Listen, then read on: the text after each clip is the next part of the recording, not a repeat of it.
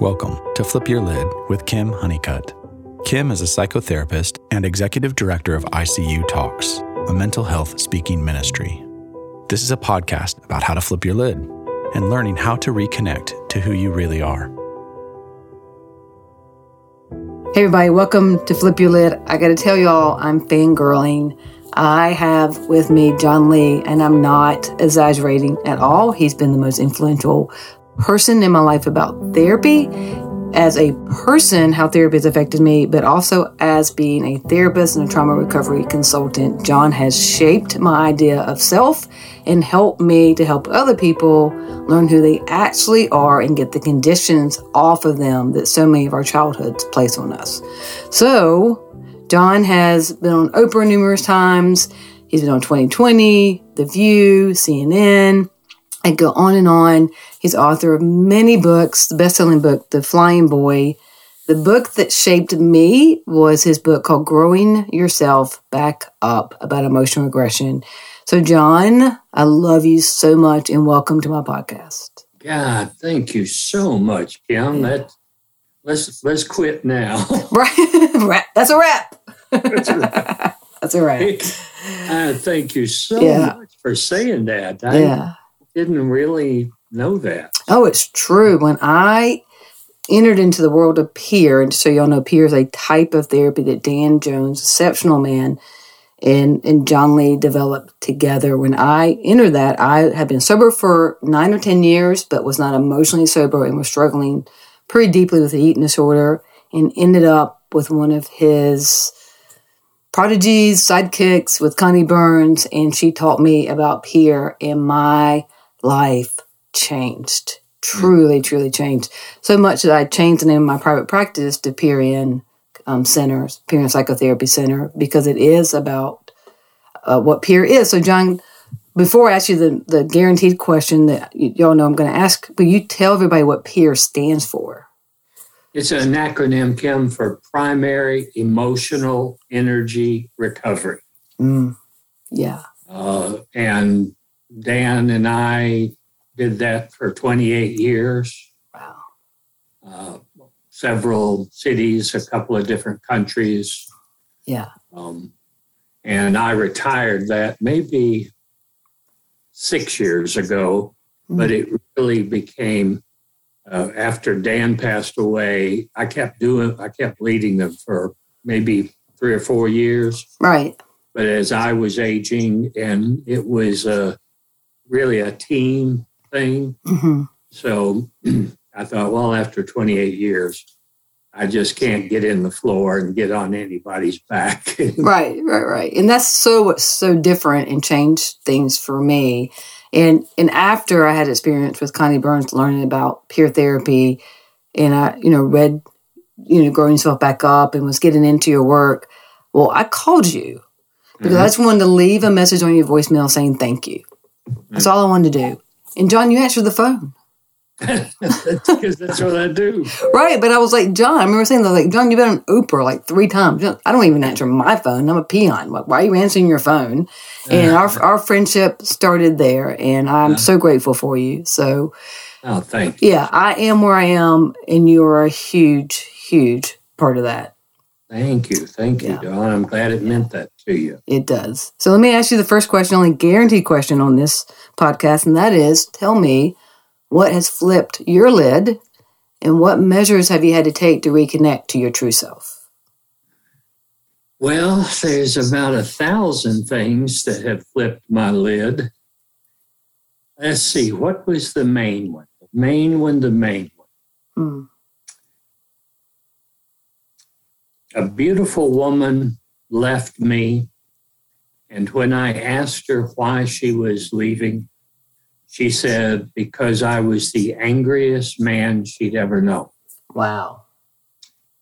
Now, at that time, I was teaching in religious studies department and uh, in the English department at UT and uh, ACC. And so I didn't know what she meant by that. Mm. Um, and I said the dumbest thing in the world, but it was also true. I said, You know, I've never hit you. slapped you, pushed you, or shoved you. Mm. Mm. And to me, that would that's what I grew up with. Right. So that's what I thought real anger was. Mm-hmm. Um, now it turns out that what she really meant or, or could have meant is you're full of rage Right. and you don't know it. And it comes out in all these underground various ways shaming, blaming, demeaning, demoralizing, criticizing. Mm. Those were the things she was talking about. Right. And then I said, Is there any other reason? And she said, Yep, you're also the saddest man I've ever known. Wow. And I'm going, Is that true? And and I knew it was. Right. And I'd been in Jungian therapy, Freudian therapy, but after she departed, that's when I went to be with Dan Jones. Mm. And he was my therapist for maybe six months before we became co founders of the Men's Center in Austin Mm-hmm. and the peer training program. Yeah. So it was pain and, and, and confusion and uh, sorrow uh, that flipped my lid. Yeah. And then from there, I wrote The Flying Boy. Me and Robert Bly became friends and colleagues. And so I had to do a tremendous amount of, of emotional work, reconnecting with my body, reconnecting with emotions I didn't even know how to name, let alone feel. Yeah. Um, and that that began the trajectory that started 38 years ago. Oh Yeah. my God. So old. It's hard to imagine, isn't it? You- yeah. years. Yeah. Talk about, if you can, a little bit the techniques like that Dan did that were different that actually allowed you to learn that the emotions were trapped in your body and how to successfully release them. Well, one of, one of the memories I have is that I told Dan in therapy that what she said, is, Yeah. and we started with the anger. Yeah. Um, and so he kept trying to engage me in the way that both of us fought for those Mhm. 20 years. But I would have none of it. I was still in my head. Mhm. I, I, you know, I said, Dan, all I want is for you to tell me how to get her back. Right. Bottom line. Bottom line, That's right? Yeah. I, you know, if you can do that, Right. I'll, I'll sit with you. And uh, almost the second session for about eight sessions, when I would start telling about my childhood or the physical abuse that I received from my father, Mm. the emotional incest from my mom, he would ha- like he would hand me a pillow and say, you know, why don't you scream into it? Or, Stop hitting me. Don't hit me anymore Mm. uh, or t- take this stack of pillows and pound. I'd go, there ain't no way. I won't hit you. Uh-uh, Right. Right. uh-uh. And so finally, on the, I think it was the ninth or tenth session, he handed me a pillow again hmm and I tapped it. Right. there. Are you Yeah. satisfied? Is that good enough now? Right. Is that good enough? Yeah. And then the next session, he handed me the pillow and I pounded that thing and Mm. sobbed and Wow. sobbed and screamed and yelled out pain that had been inside me for 30 years Mm. and off to the races. Yeah. And, and that became a daily practice, some type of anger release. Yeah, Yeah. I did that every day. Uh, and then also got in touch with my grief. So Mhm. for nine months to a year, it, it was an everyday process. Right. Right. Um, and then I got into some other uh, body centered therapy, bioenergetics, Uh-huh. uh, uh, Gestalt back then. Anything to keep I, I did a lot of body work, hmm anything that could possibly keep me out of my head. Yeah. And you, you you stated about emotional incest, and even a lot of people in this field aren't familiar with the term. If I remember correctly, Patricia Love coined the term, and I know you're friends with her. Yeah. Can you tell our audience? A lot of people have never heard of emotional incest. Well, you know, most people haven't, uh, Yeah. even therapists and Right. clinicians. Um, another term for it, though, it's, it's, it's just as hard to hear, is psychosexual incest, Mm, I not heard of that. That's interesting. where, where the parent, in my case, the mother, was putting energy into my little boy body and later adolescent, later Mm. young man. Mm, He was also taking energy out of yeah. to feed her uh, sad life and Right. painful life. Mm, And so when I go, when I first started going to adult children of alcoholics, when I would hear somebody talk about actual incest uh, or molestation, hmm I, I wanted to come out of my skin because this was hitting such a nerve. But I really, really believed that I hadn't been. Right. And so my mom was in recovery going to Al Anon at this time. And so I confronted her and said, Tell me, I can deal with it, I can Mm. heal it. Just Mm. tell me. And she said, I would tell you if that was so. Well, a month or two later, I picked up Pat Love's book, The Emotional Incest Syndrome, Mm. and I understood why I was so upset in those meetings. Yeah. Because the symptoms are the same for physical incest and emotional incest. Yeah. Yeah. See, the peer training program and my work has always been about bottom line about energy, Yeah. re- repressing it and expressing it appropriately. hmm And so the, the emotional incest is, is really a, on an energetic level. Right. Uh, now, it, it would get physical, like I'd have to give my mother uh, massages for her migraines. Mm. I'd massage her feet. All this stuff that wasn't, nobody thought at the time that would have been sexual. Right. Um, but it, it was an energy drain, an energy exchange with the little boy this Mm.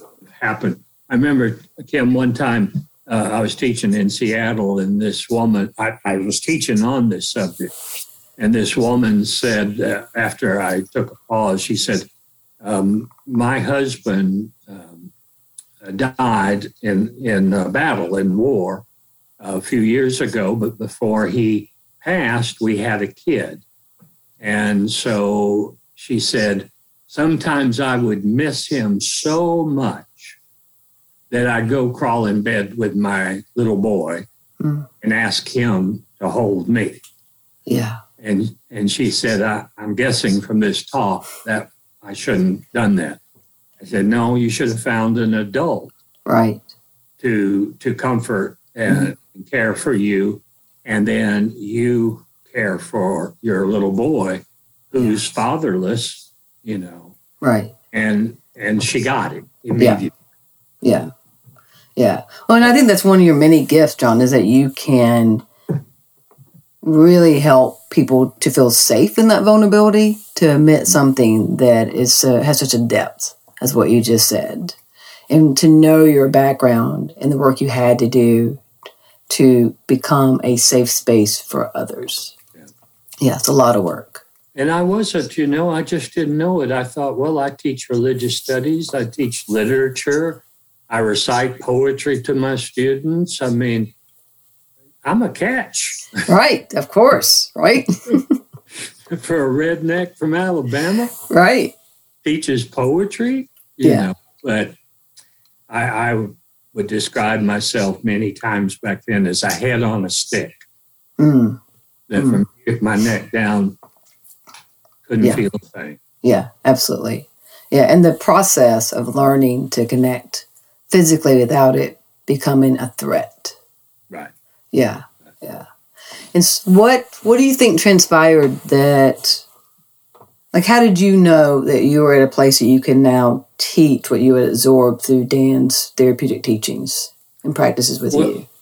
Well, you know, because I taught for 10 years at Alabama, UT, and, and ACC, I knew that my calling was to be a teacher. I first thought I was going to seminary and was going to be a minister. Right. Um, but by the time I got my undergraduate degree, I, I was convinced that I wanted to broaden uh, my studies and my interests, and mm-hmm. and um, and and so you know I applied to teach for uh, uh, take a graduate course, my master's at the University of Toronto, mm. and I didn't get in, and so I went to Alabama, and there I got my master's in religious studies and American literature. Right. Um, and so and so I forgot the question. Just how did it, what was the bridge? How did it go from yeah. you and Dan working together and then co leading all of this and creating a whole movement for people like me to at some point step into? Well, I realized after about the eighth or ninth year teaching college that I just couldn't see myself doing this for 30 years, teaching the same courses over and over yeah. and over again.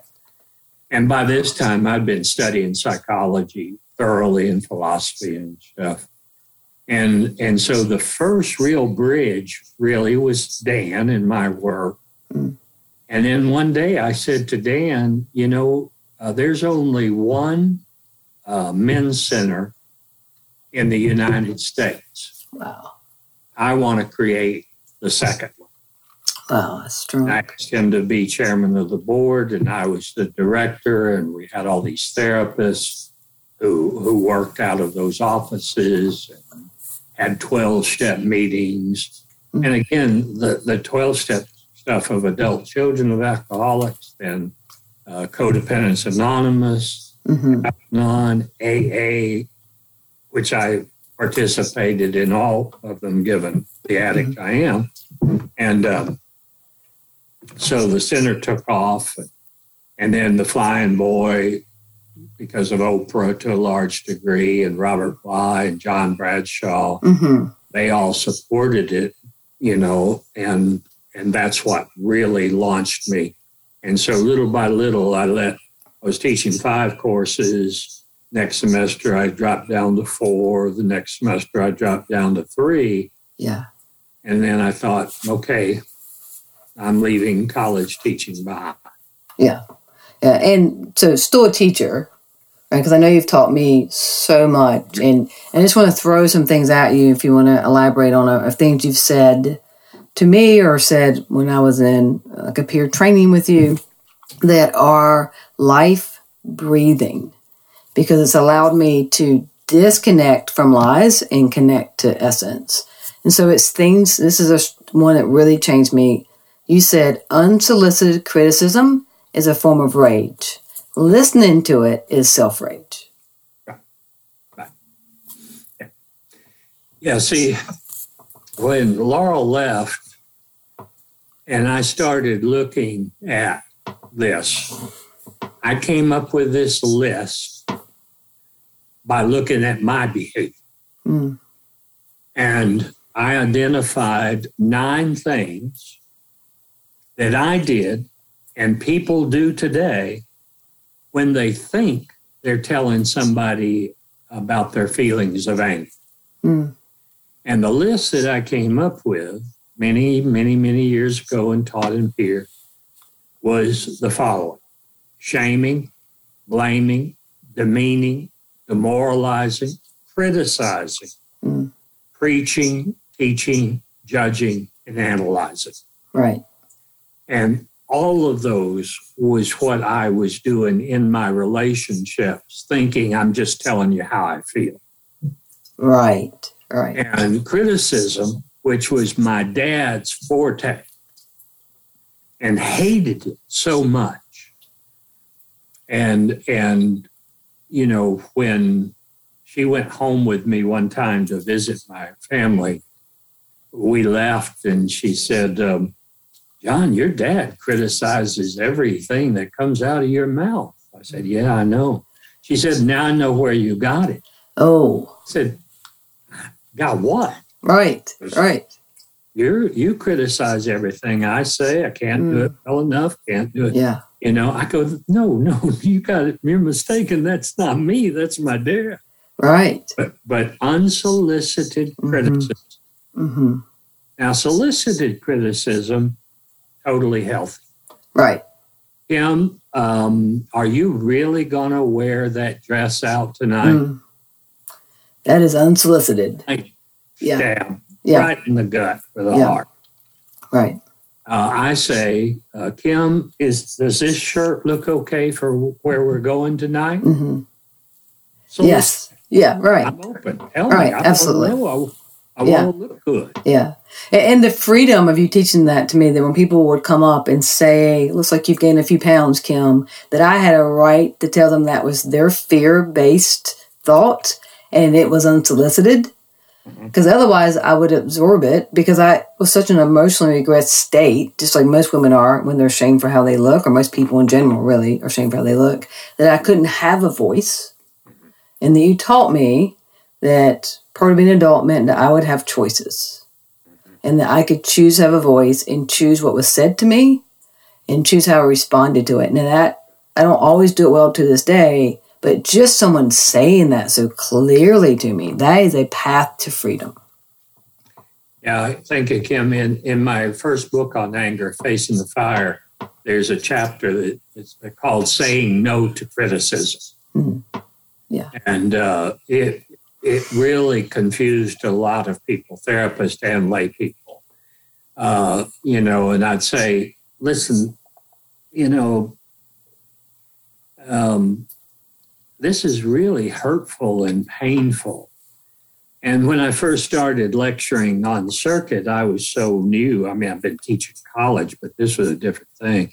Somebody would come up to me after a lecture and, and say, or a workshop and say, Boy, that was one of the best talks, best workshops I've ever attended. But you know, you never talked about, uh, and I just take that. Uh, right. Right. I wouldn't take in what they said before. Right, of course. Once they said that, but and launched that criticism, mm-hmm. that's what I took away from. Yeah, absolutely. Finally, I just started looking at it and going, people will say things like, well, now I'm just telling you this because I love you. I remember somebody telling me that when I was writing a book. I said, wow, could you love me some other way? right. this is right. very painful. Yeah. Just telling you this for your own right, good. Right, yeah.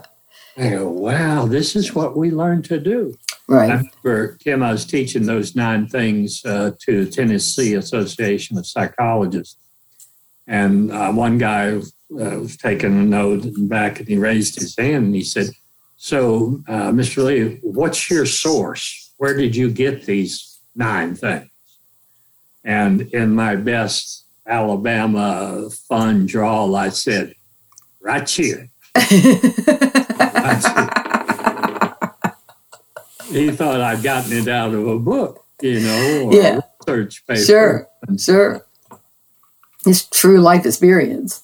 Yeah. And so then I came up with a few more mm-hmm. Um, sabotage, manipulation, mm. control, um, uh, making somebody a butt of a joke where everybody's laughing except the one, uh, right. those kinds of things. Yeah. And, and really, all these things were just part of our culture. Yeah. And yeah. I just, I just said, you know, no, mm-hmm. no, no. Yeah. I will not be criticized by you today. Yeah. Nor will I criticize anything you say or do mm. unless you ask me right feedback. Right. It's such a normalized trauma that we absorb it and don't question it. Right. It's why your work is so vital. Well, thank you.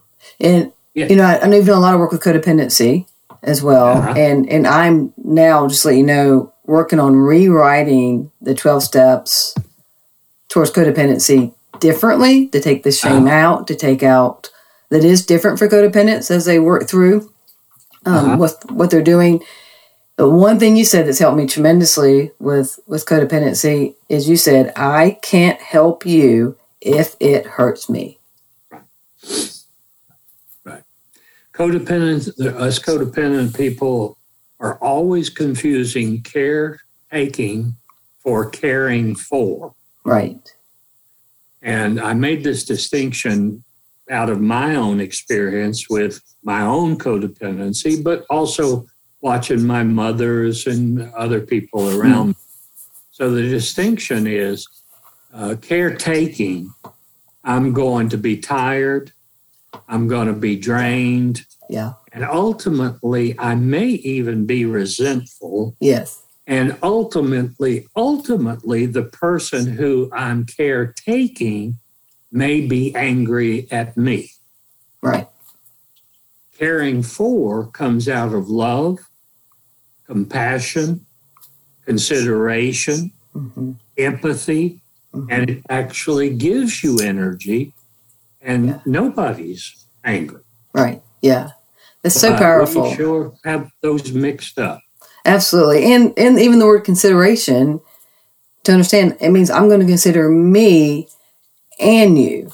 Mm-hmm. If I'm just making about your need, then a lot of times I do it to cover my own shame, to cover my own pain, and it's a yep. it's a it is a trauma response. Yep. And we need to hear, especially people who are in the church, that you are allowed and need to consider yourself. Yeah. Yeah. yeah. Yeah it's vital. Yeah, this this idea of self care, Joe wasn't taught in my house. Yeah, absolutely, absolutely. Yeah, and, and going back to your nine initial words that were so gave you clarity and life giving. You know, the whole idea of of the preaching and how that's helped me understand that there's so many churches where the preaching style is everything you just described. It's it's shaming, it's blaming, it's using the very things that Christ came here to take away from us, right? To control and to manipulate.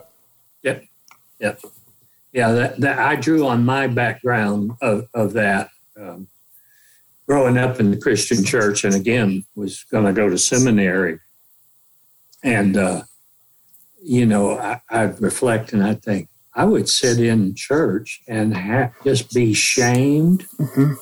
Uh, demoralized, yeah, criticized, and I thought, no, that's not that's yeah. not preaching. That's indoctrination. Mm. That that's uh, damning. That's mm-hmm. uh, hurtful. Mm-hmm. And yet, that's what I grew up with. Yeah, and people are still in it, and so it's so again, so it's just normalized trauma that we experience it so much that we think it's the way. Right. Yeah, right. absolutely. Well, see, we, you know, in my case, coming into a Baptist church, uh, you know, you, you, we got the idea that we were uh, full of shame right from the get go. Yes. You're born into sin, you know.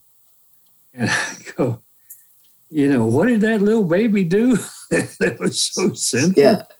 Yeah. You know, stuff like that. But yeah, I, I, think you're, I mean, again, you know, you're ahead of your time. I mean, people are just now starting to consider the idea or relook, re examine, deconstruct the idea of original sin and the idea of a baby already being born that you know you've been pondering that and looking at it differently and i think it's new for a lot of us because it's so comfortable we're shamed so much that we go somewhere especially those who have a history of trauma if you go into a church and this is now again your opportunity to get someone of authority to approve of you.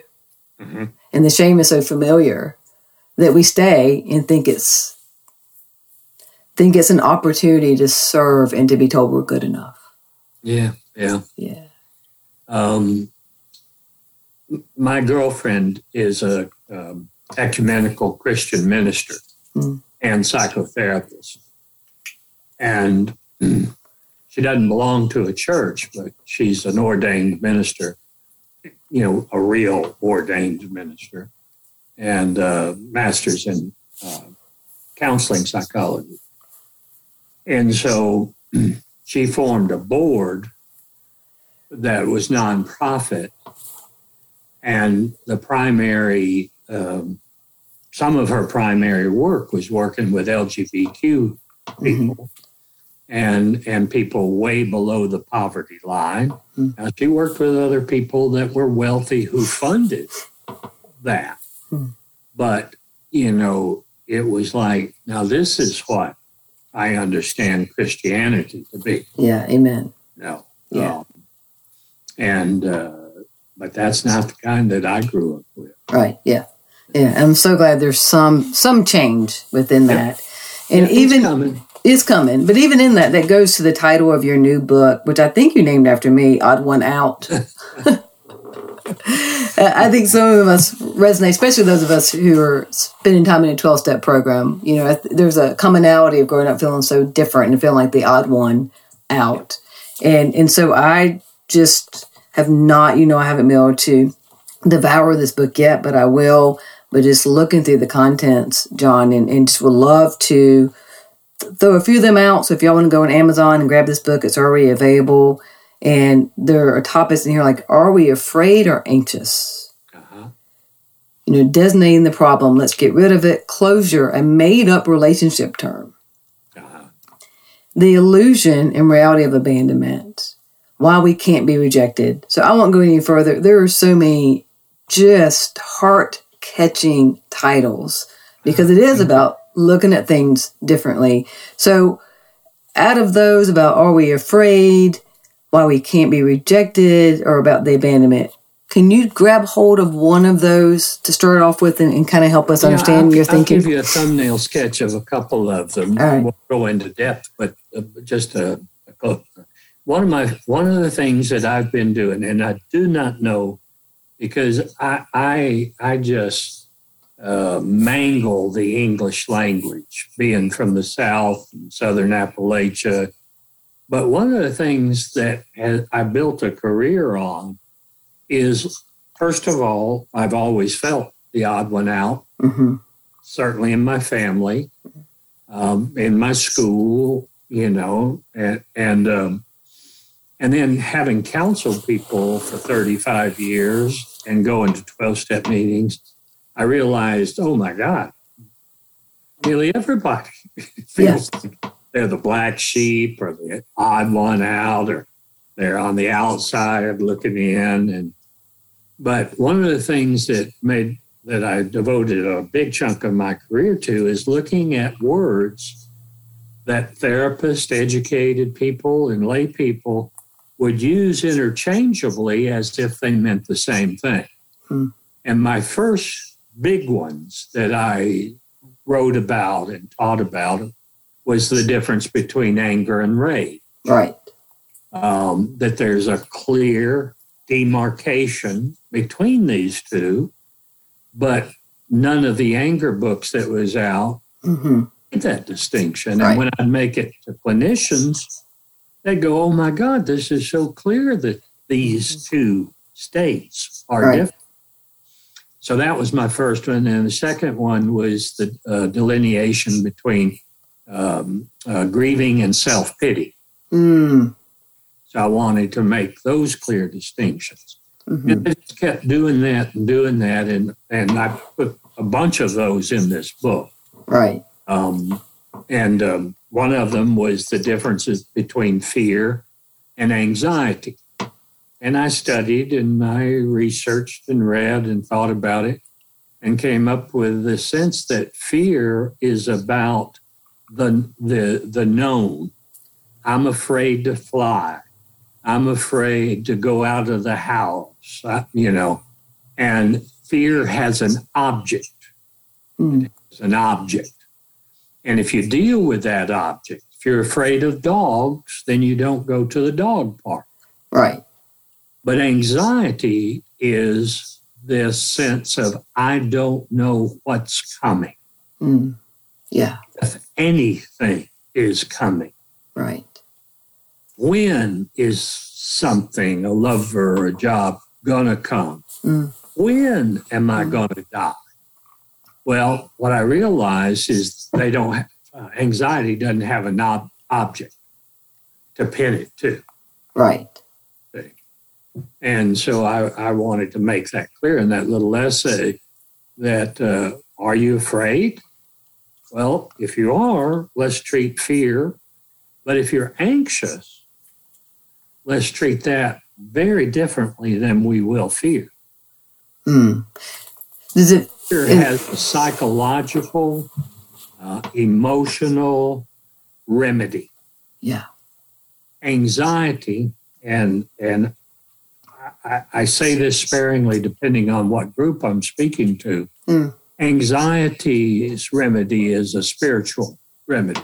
hmm Um, you know, and I quote several theologians and teachers saying, you know, how to how to treat anxiety. Um, Thomas Merton, the Catholic monk mystic, says uh, anxiety is a um, a spiritual lacking Mm. um, and must be treated that way, you know. And Paul Tillich says uh, the way to treat anxiety is to know that we are accepted. Mm, that's good. That's Yeah. good. Yeah. And then one of one of my things was about closure. I, I looked at that and I realized that everybody was saying, Oh, I want to get closure on this relationship, or I want to get closure on this divorce, or I want to get closure on this move that I'm about to make. And I realized something in listening to all that over the years. I thought, closure. So I did a bunch of research, and what I found is that it was a pretty much a new age psychological term that didn't exist before the 1940s Wow. and wasn't spoken of in the 1950s at all. And then in the 60s and 70s, the idea of closure sort of came out. And so everybody was looking for it. And, um, and I said, you know, uh, uh, in the books of John Steinbeck, the Joad family doesn't get closure. You know, they just go to work Right. and and what I really try to point out in the essay, Kim, is that there's just no such thing. Mm. And and how I got there Hmm. too was based and found and founded in love. People would say, uh, "Well, I want closure around this marriage," and what they really meant is, "I want to be done. Right. I don't want to feel anything." Yeah. I want, I want to feel better. I want to feel better. And I go, then then you're looking for something that doesn't exist if you really loved each other. Mm. Because one of my, of course, you know, one of my favorite teachers, friends, and poets, Robert Bly, hmm he had a line, and this is where closure kind of came out of. He said, The people we love, we will always love. Yeah. That's right. That's good. See? That's good. And so to try to find closure around love was kind of ridiculous. Yeah. I mean, I'm not going to seek closure for my high school sweetheart that I love, Right. you know. Mm. I, I still love her. Right. And people, you know, will be divorced and they go, Oh, I finally got closure. But then 10 years later, I had all these dreams about her. Wow. It's powerful. Yeah. Yeah. Right. It's an onion, it's a Right. process. Yeah. And it's a different lens to help people look at. And so instead of looking for closure, is it more they're looking for self? Is it more they're looking to reconnect to self without Yeah. that person? Yeah. Yeah. That Yeah. great, wonderfully said. Yep. Oh, thank you. Yeah, that's really good. Yeah. So, so Um, when I when I think about you taught me that you know children can be truly abandoned, and as an adult I cannot be abandoned, but I can feel abandoned. Yeah. And tying that into anxiety, tying that into understanding the lack of spirituality, the lack of acceptance. Can you put those together and speak into that? Yeah, um, I, came up with this uh, at an adult children of alcoholics meeting back in the 80s. Hmm. And uh, somebody raised their hand and said, John, could you talk about abandonment? And I said, uh, So why do you want me to talk about that? And she said, Because I feel abandoned all the time. Right. And, I, and it just sort of popped out of my mouth. And I said, Well, we can talk about it, but let me say this adults can't be abandoned. hmm Oh, the audience just went crazy thinking, John, what are you saying? Yeah. And I said, No, wait a minute. let me finish. Adults can feel abandoned hmm a lot and all the time. But no adult has ever been lost at the mall That's good. and has to Yeah. go to the security guard and say, Find my mommy. Right. Right. You get your car keys, you get in your car, and then you go see your mom. Right. Right. know, Yeah. But we can feel it. hmm And one of the things I absolutely, I just said to a client yesterday, I've been saying it for 35 years, that abandonment, having been abandoned, Mm. is one of the core foundation in which all this other trauma and fear and stuff springs out of, that it's going to happen again. Right. So I'm going to twist myself into a pretzel Right. to make sure I don't feel that feeling again. Yeah. And then, sadly, one of the reasons why abandonment is so hard to work with is most people don't believe they were abandoned. That's a good point. That's really Most true. don't. Yeah, that's true. They'll say, "Oh, no, no, I wasn't abandoned. I mean, my mom and dad were Yeah. at the house." hmm And I said, uh, I would say things like, um, so picture yourself in the crib. You're in extreme discomfort.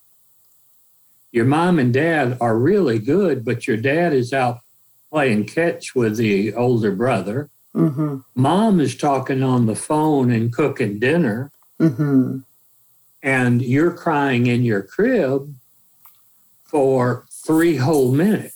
Right. But in the crib, that feels like three whole hours. Right. When your girlfriend, boyfriend, lover, husband, or wife leaves you, hmm you're back in the crib. Right. Right. Yeah. Because now three days that they haven't called. hmm Oh my God, three days? Yeah. Yeah, I haven't slept. I haven't Mhm. eaten. hmm Right. Because you Mhm. don't want that feeling of abandonment to Right. emerge again.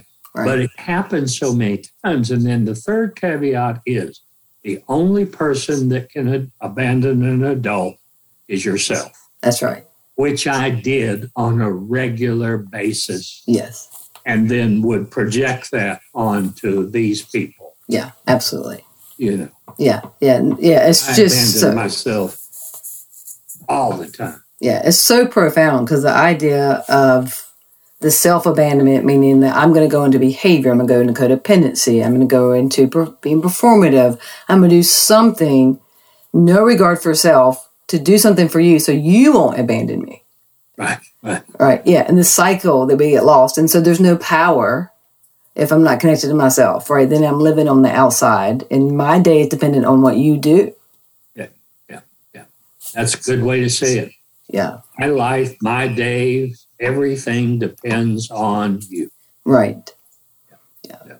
Yeah. And the difficulty of, and that's why I think so many people go into a codependency and it doesn't always look the way we think it's going to. It's not just the, the Melody Beattie type expressed codependency. There's so much more to it.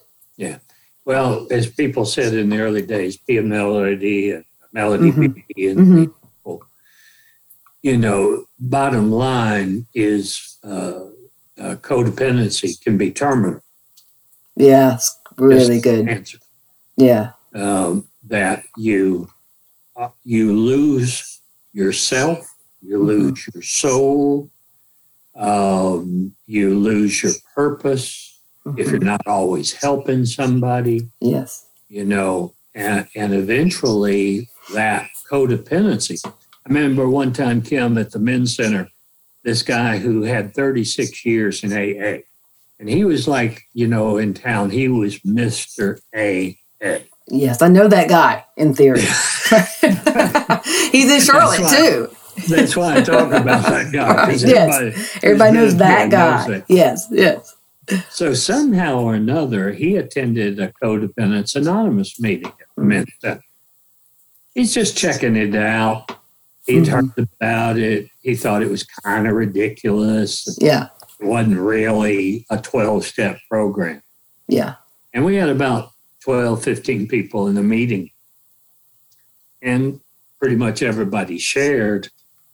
And finally, it came time to him. He said, Listen, stopping drinking compared to this hmm is a cakewalk. That's that's well said and the truth. It's a cakewalk. Yeah. It's a it's a walk around the park. Yeah. He said, but this that you guys are talking about and sharing, hmm oh my God. hmm How how does a guy like me that's old deal with that? Because y'all are talking about my life. Yeah. Yeah, no, that's so insightful. And you know, there are many that in the, uh, the in our field that believe codependency is the basis, the primary for all addiction. That it starts there, and that somehow in the process we have to go back. You know, and thanks to Pete Walker, we we now have the term fawning that, you know, I'm going to do something for you as a child to avoid conflict to please you, so I can feel safe. That left untreated becomes a codependency. And because of that, it's been there so long we don't even realize it's all part of the fabric of dysfunction. Yeah. yeah. And see, to me, um, abandonment is the foundation for which codependency, alcoholism, Yes. pornography Yeah. all Yes. spring out like branches on a tree. Right. Right. But- You don't really become a flaming codependent unless you've been abandoned. yes. And Yes. you'll do anything, including giving yourself entirely mm-hmm. away, Yeah. so that somebody won't abandon you. Yeah. Well said. And that abandonment as a child doesn't have to be being left at Harris Teeter. In the, That's right. It is That's not that. It's, it's having a need and being unseen. It is That's right. By watching your family dynamics, absorbing that someone else's needs mean more than you, or that you thinking because mom's in bed depressed that you have to go do your homework so she can get out of bed. That you children have childlike narcissism. We will believe that daddy drinks too much because of us. Yep, yep, yep, Right? Th- that's abandonment. yep. That's a total abandonment. Yeah, absolutely. You know, he's sitting in the r- living room. hmm He's already had four martinis. Yeah. And I come in and say, Would you hold me? Mm. was go to bed. Yeah. Yeah, That's true. abandonment. Yeah, absolutely. That's abandonment. Yeah. Um, And the codependency is a lonely disease. yeah, yeah, yeah, yeah, Yeah. And the sad part, I'm going to give you the sad part of it, is in the 80s when Codependence Anonymous really sprang up here in Austin. Uh, we probably had 30, 40 meetings going uh, on codependence Wow. um, in the 80s. Right. Then by the 90s, that Mm. gets cut down to Mhm. 12, 15 meetings. Mm. And by the 2000s, now it's a joke on sitcoms. Yeah. True. And there might be, today, there might be three meetings in this metropolitan area hmm for codependence anonymous. Yeah, it's true. The media and and publishing uh, says it's been done. You know you're a codependent. Now get over it Mm. and move on. Wow. And don't, John, for God's sakes, don't send me a book uh, uh, to publish uh, by you on co- in any way to do with codependency Mm. uh, or men's work, Wow. because we've published these books. They're, they've sifted through the culture. Right. Uh, now let's be done. Wow. Wow. And the sadness of that, that, that that's the core of so many people's pain, but it's not sellable or it's not recognized because it's within them too. And so they can't see that. Yeah. And so, you know, in, in part of, you know, with me rewriting the 12 steps for codependency and all I'm working on, you know, knowing, learning that boundaries and limits are a huge part of a codependent or anyone's recovery. And so you gave me an understanding of boundaries years ago, and you told me a boundary that is not enforced is not a boundary, it's just an idea. Yep. Yeah, good, good job, good job. Yeah.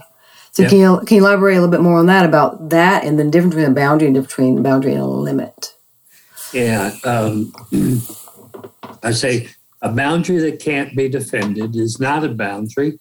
It's just new age psychological recovery words. Right. That's great. People will say, "I set a boundary with my mother all the time."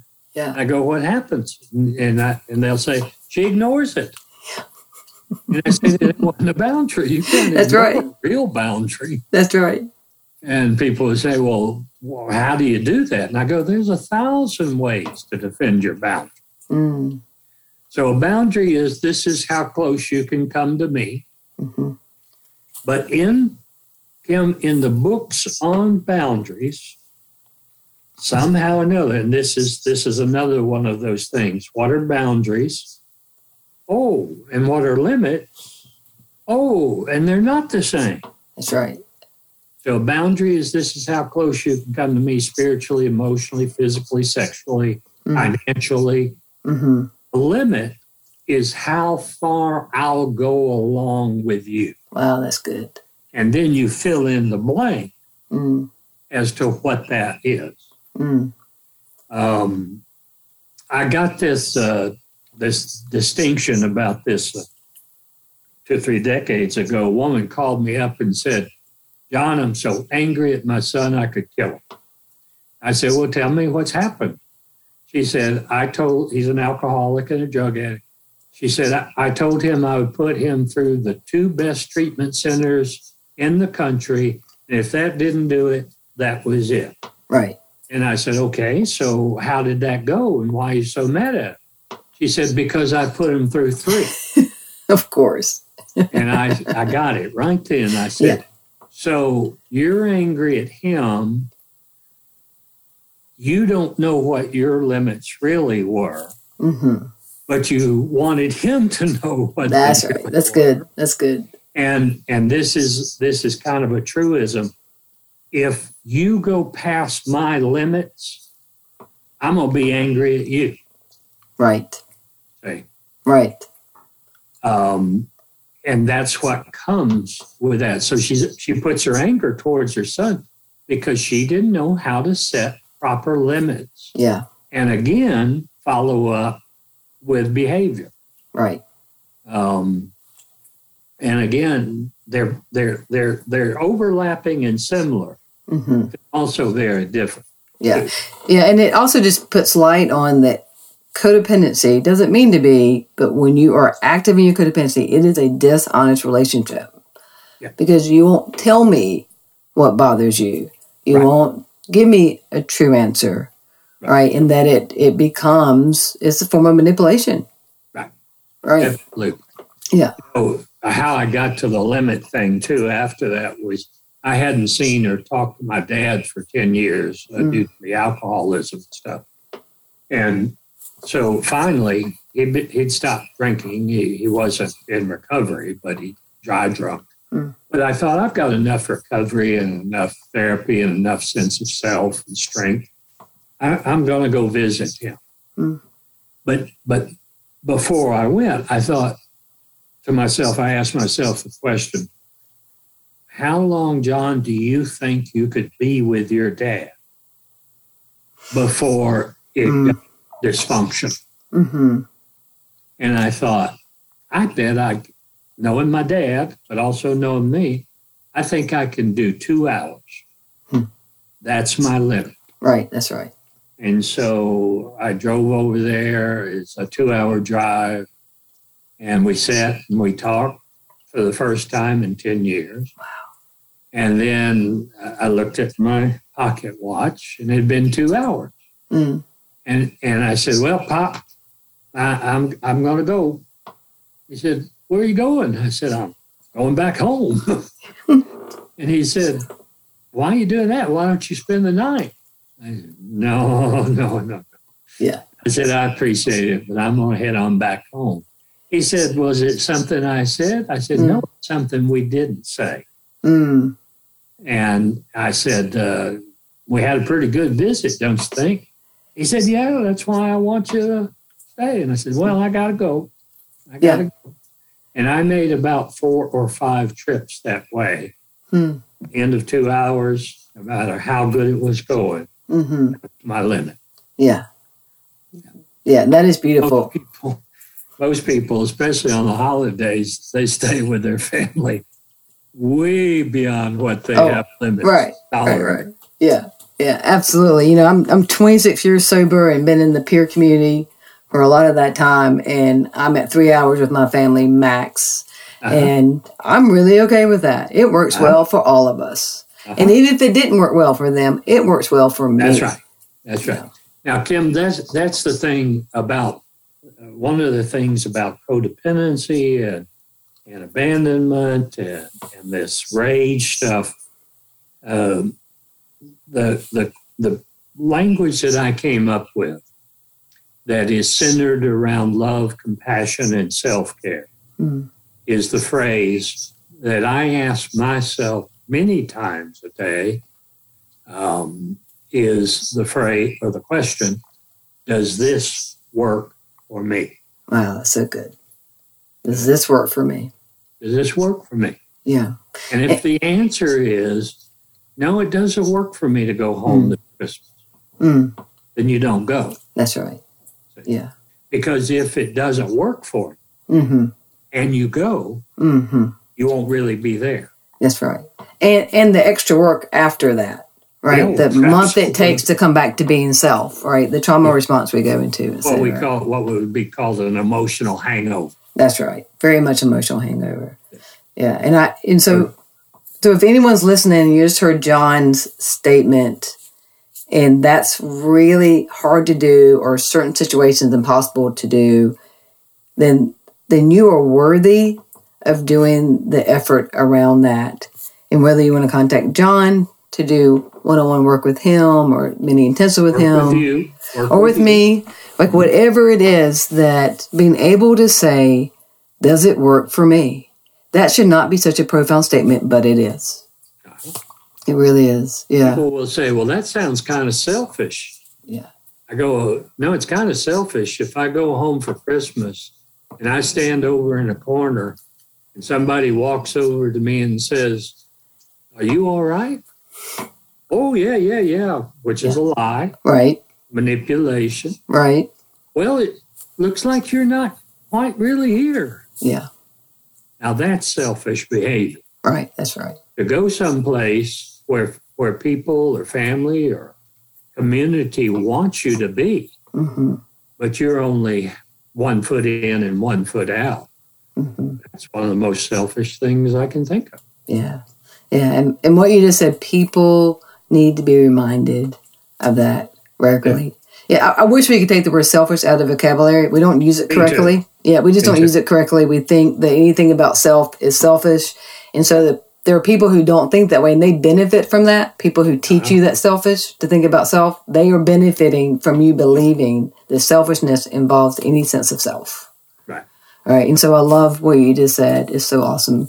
John, I'm going to throw you in the hot seat. I know you're Okay. a top dog there, but I'm going to throw you in the hot seat and ask you a few questions. Whatever comes to mind first is your answer, right? Remember, you're the one that taught me that. So here we go.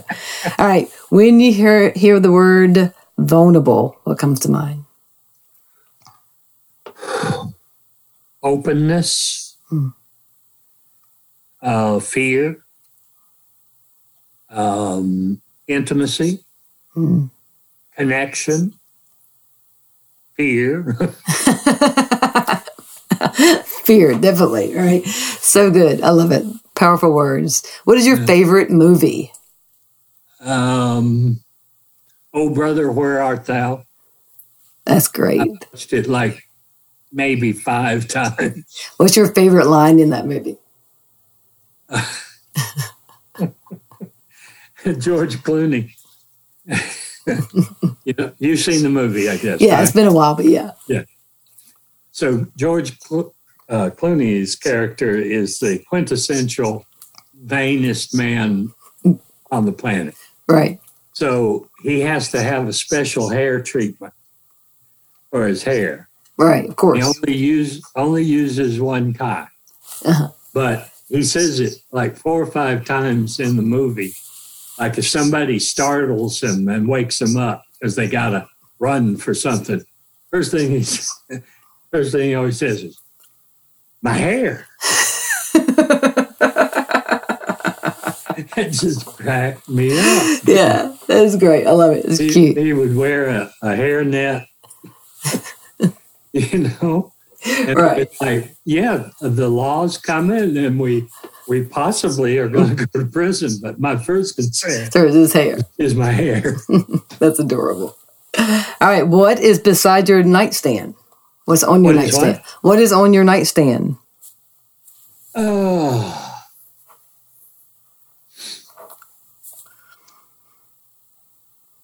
A- novel Hmm. that um, I can't even think of the name of right now. I wasn't expecting that one.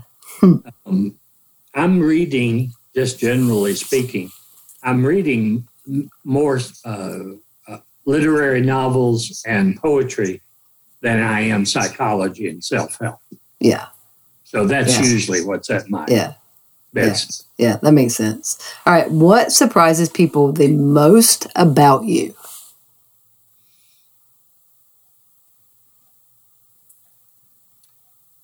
Because I was on the road sometimes as much as 200 days a year Mm. for 28 years.